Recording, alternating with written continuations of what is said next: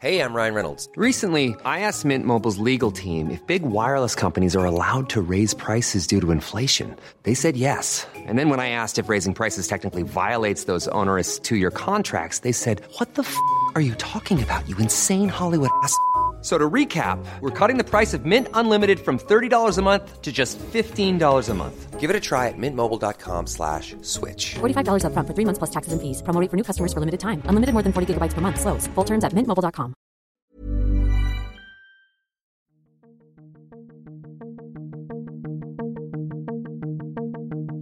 Hello and welcome to The Economist Asks. I'm Anne McElvoy, and this week we're asking Should today's world leaders be hawks or doves? Three men, Donald Trump, Xi Jinping, and Vladimir Putin, are jostling for pole position on the world stage. But how do their different pasts prepare today's global leaders to make the decisions that determine whether we have war or peace? Donald Trump is a businessman who doesn't read history books and might just negotiate peace with North Korea. Vladimir Putin, who hails from the KGB, uses historical concepts like the essential difference of Russia from the West to underline his claim to power. And Xi Jinping is a career politician who seeks the old mantle of President Mao, China's presidency for life. Where does a world order that often seems to defy categories of the Cold War or its aftermath leave the quest for grand strategy? John Lewis Gaddis has taught strategy at Yale University for almost 20 years. He's also a professor of history, winner of both a Pulitzer Prize for biography and the National Humanities Medal. His many books, among them The Long Peace and We Now Know, revisit the Cold War.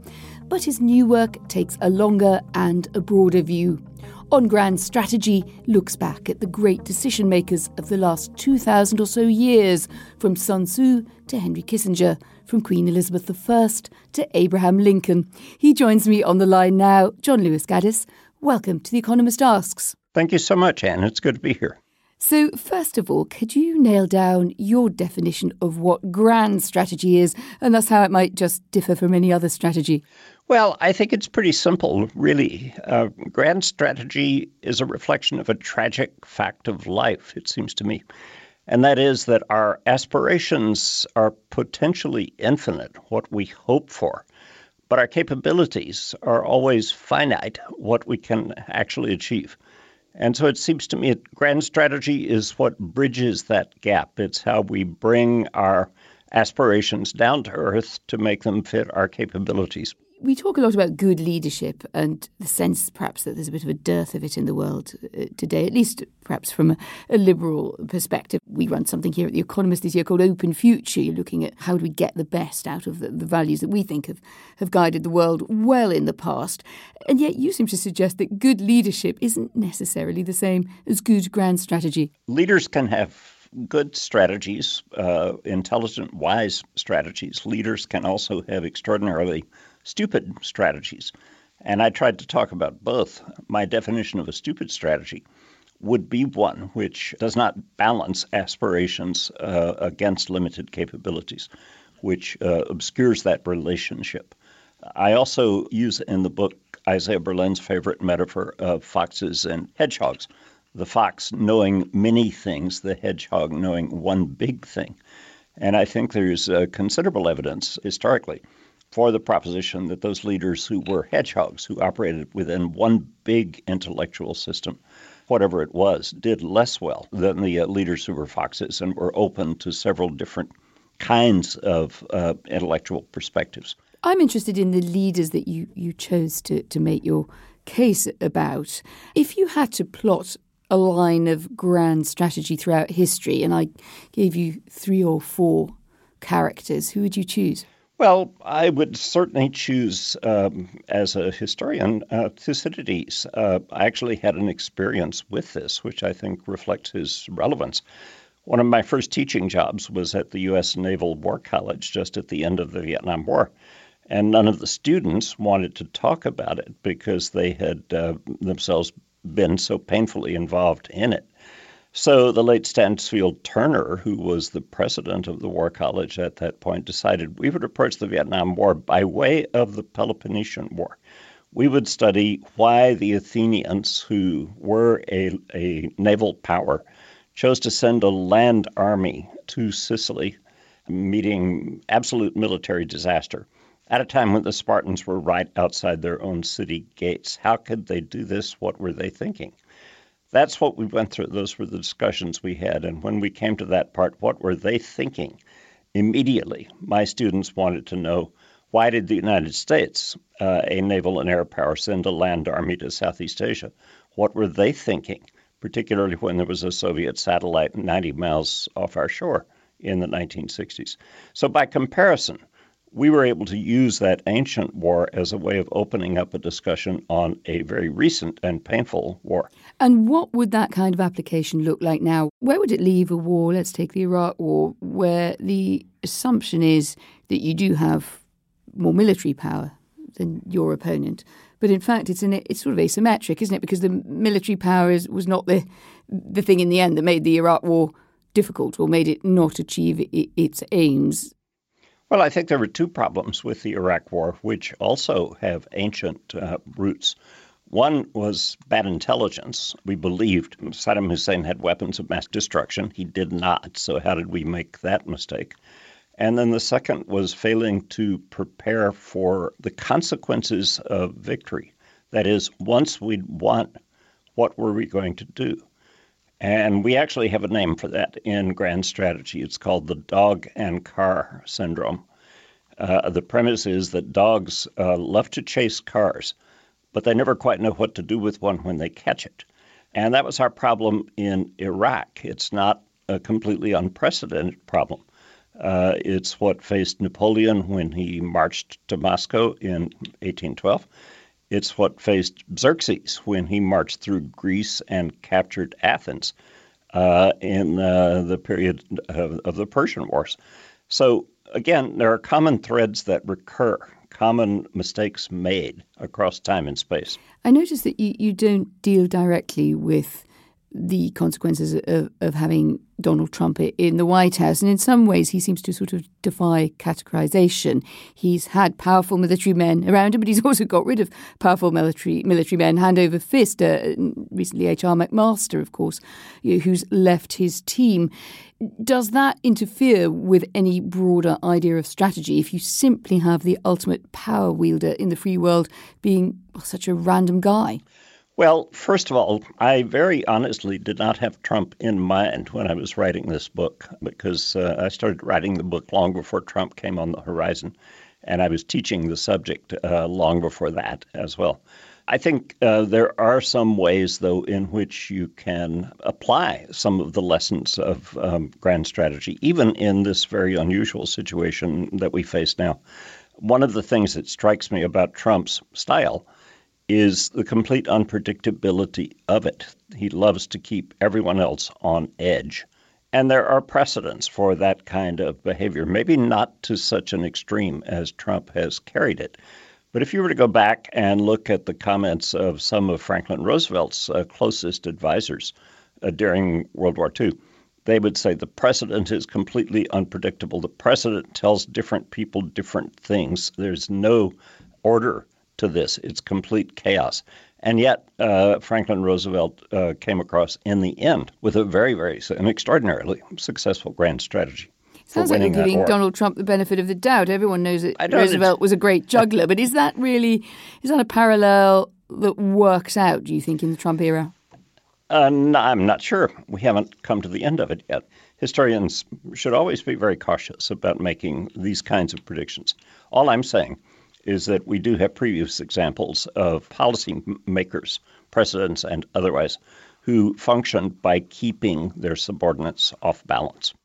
Well, then let's look at that parallel or that comparison, I should say, of your capabilities and aspirations and say which are the aspirations that America should now have as a, great power, conflicts it can deal with in the world, or where are those that it doesn't? I think the big debate is the one that has figured in American foreign policy for half a century or more. What is the fundamental national interest in the world? Is it to try to create some kind of ideological uniformity that is democracy promotion, try to break down the uh, barriers that have existed and pursue this idea of globalization, market economies, democratic politics, and so on. And that was a very popular idea at the end of the Cold War. The other approach would be the balance of power approach, which has even deeper roots and which acknowledges that great nations are never going to be the same as each other. They're always going to have different internal forms of government. And what you seek is a certain amount of stability in their external behavior. The creation of an international order, but not a consistent ideological uniformity. That has been the big debate, and I think the, the debate still goes on today for sure. And do you, which side do you think is winning that debate? I'm obviously I'm thinking that you're on the Bismarck right Kissinger line there with your sort of 19th century balance of uh, of power. Uh, anybody remembers that from uh, from, from their school or, or, or, seminars? And you could sort of call it the liberal interventionist uh, approach, which can end up with you perhaps blundering into things when you get out of your depth. What, what's your temperament? Well, my sense right now is that the balance of power approach definitely is more relevant because the democratic world that we were expecting, very serious people uh, were um, anticipating at the end of the Cold War, has not happened. That's really quite clear. The return of authoritarian politics uh, at the international uh, level uh, among the great powers is the single most striking development of the last decade, it seems to me. Given that fact, then the pursuit, the continued pursuit of democracy promotion in this kind of environment it seems to me is unrealistic. And uh, this has already been acknowledged by the Trump administration. To a considerable extent, it was acknowledged by the Obama administration also. So paradoxically, the last uh, enthusiast for uh, uh, uh spreading democracy was George W. Bush. But my challenge to you on that would be that it can be a, a, way to kind of dress up a cynicism about the world that says you, know, you don't necessarily have to do very much to support dissidents in China or those at the sharp end of Vladimir Putin's autocracy in Russia. You just have to have, you know, this sort of percentage way of divvying up the world and divvying up interests, and that you kind of end up perhaps deepening the, the hold of authoritarians on their country. Well, since when were politics not cynical? It seems to me the whole nature of politics involves uh, trade offs, sometimes painful trade offs. Uh, this is another point that um, I talk about in the book, drawing on Isaiah Berlin the fact that you cannot have all good things at the same time, and you always have to make compromises at one point or another.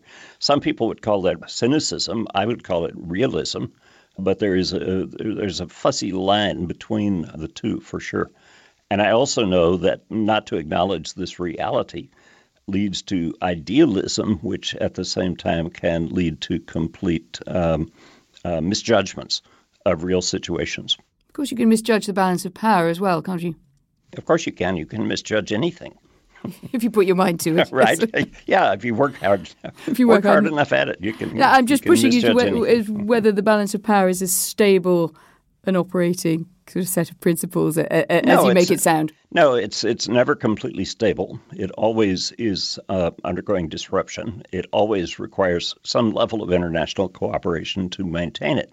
But in situations like the present, it may offer greater prospects for stability and for predictability in international relations than a crusading effort on the part of one great power to promote its own system across the world, which we were quite uh, interested in doing at the end of the of the Cold War, and of course at the beginning of the Cold War, the Soviet Union purported to want to do something like that too, something about proletarians in all countries unite, uh, making the world safe for communism. Both, I think, were unrealistic uh, possibilities. I think it's not quite 50 years ago since Henry Kissinger envisaged America perhaps pivoting more towards Russia to check the growing power of China. Do you think that's what's effectively happening under this administration? I don't know that it's that sophisticated. I have no idea whether Trump has. Uh, secretly read and absorbed Henry Kissinger. I know he's met with Kissinger. I rather doubt that he has this level of analysis. And it may be, and many people think that there are certain uh, hidden reasons for his uh, willingness to give Putin the benefit of the of the doubt. No one knows for sure. But to the idea that somehow improvement in relations with Russia could balance China, I think that uh, Trump coming out of the corporate world, coming out of the world of um, business, would inherently uh, understand balance of power politics and would not have had to read Kissinger to come to that understanding. And what do you make of the replacement of H.R. McMaster with John Bolton as National Security Advisor? On the face of it, you know, two rather different types. I mean, uh, neither of them are our uh, definition of hawks and doves. But John Bolton definitely the more hawkish. Is that, to your mind, more of a danger? It's hard to tell at this point because, uh, first of all, McMaster had uh, been saying for months that he was on his way out and that he wanted to be on his way out. You know, so this was not something that happened against his uh, wishes. John Bolton certainly has the reputation, yes, for being a super hawk. That's been cultivated over a very long period of time. But to what extent, in a position of power, he continues to hold that view is, I think, up for grabs. People who've taken such positions publicly as advocates uh, working for think tanks, for example, or um, publishing in journals, do not always uh, reflect those positions when they come into positions of policy responsibility.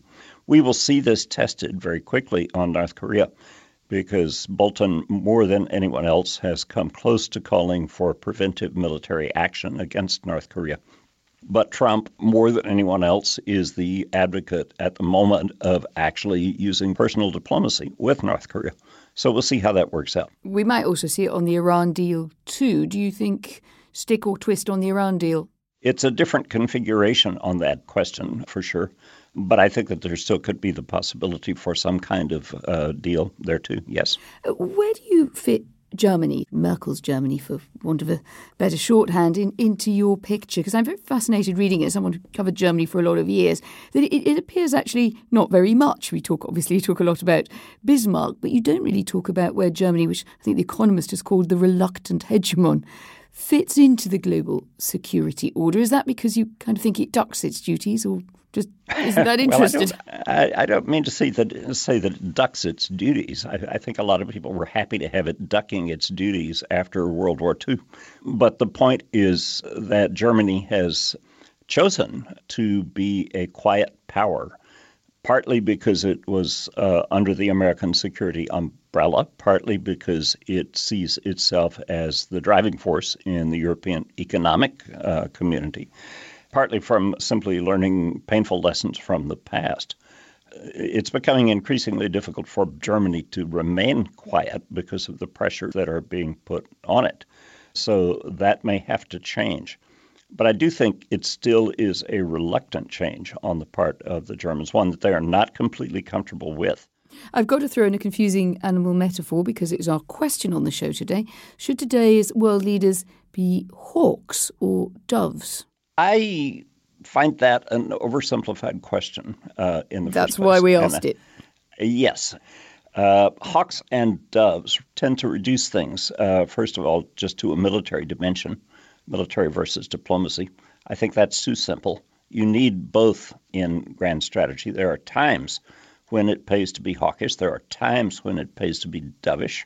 Trump himself is being both hawkish and dovish at the same time and with regard to Russia and with regard to um, North Korea for sure. And people say that's chaos, but at the same time, it could be common sense. So um, I think we should get away from the old hawk dove dichotomy, which came out of the Vietnam War, and simply go back to a far more ancient dichotomy, which is the fox hedgehog distinction, which really goes back to the ancient Greeks. I'm more comfortable with that. That's your particular choice on, on Animal Farm. So let's take your strategic grand sweep and ask you to make a prediction. Which is going to cause us the, the biggest strategic headaches in dealing with, Russia or China? Mm. I um, suspect China for a couple of reasons.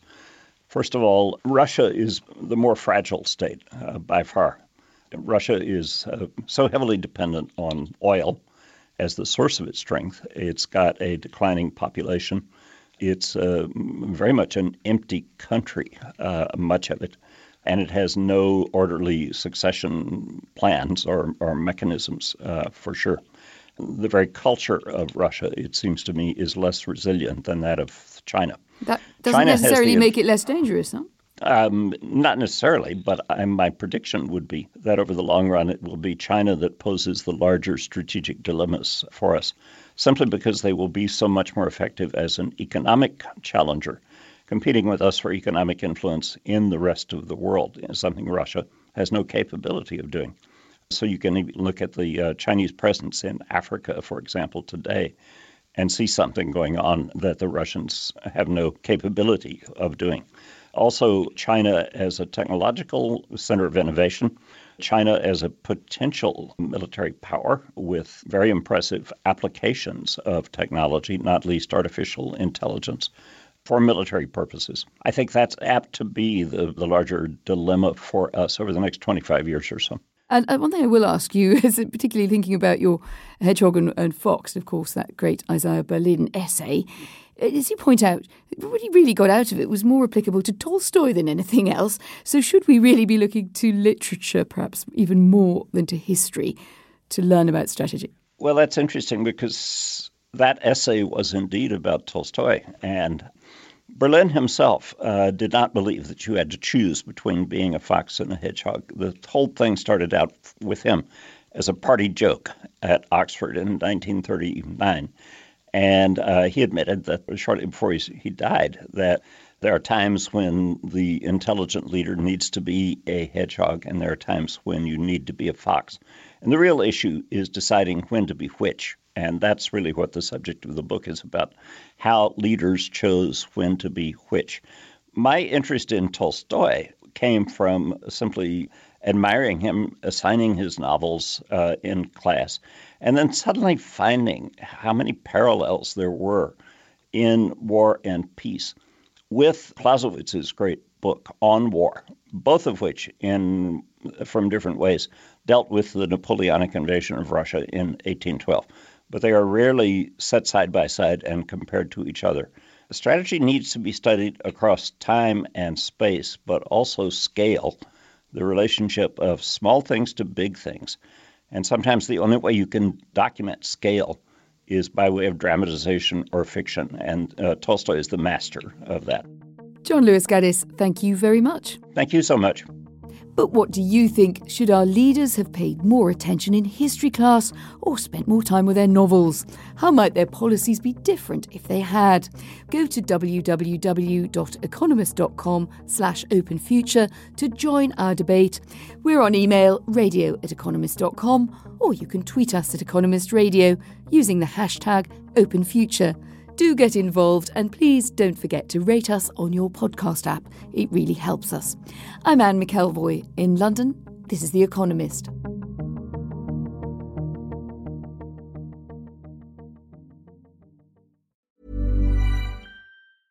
Hey, it's Paige DeSorbo from Giggly Squad. High quality fashion without the price tag? Say hello to Quince. I'm snagging high-end essentials like cozy cashmere sweaters, sleek leather jackets, fine jewelry, and so much more. With Quince being 50 to 80% less than similar brands. And they partner with factories that prioritize safe, ethical, and responsible manufacturing. I love that. Luxury quality within reach. Go to quince.com slash style to get free shipping and 365-day returns on your next order. quince.com slash style.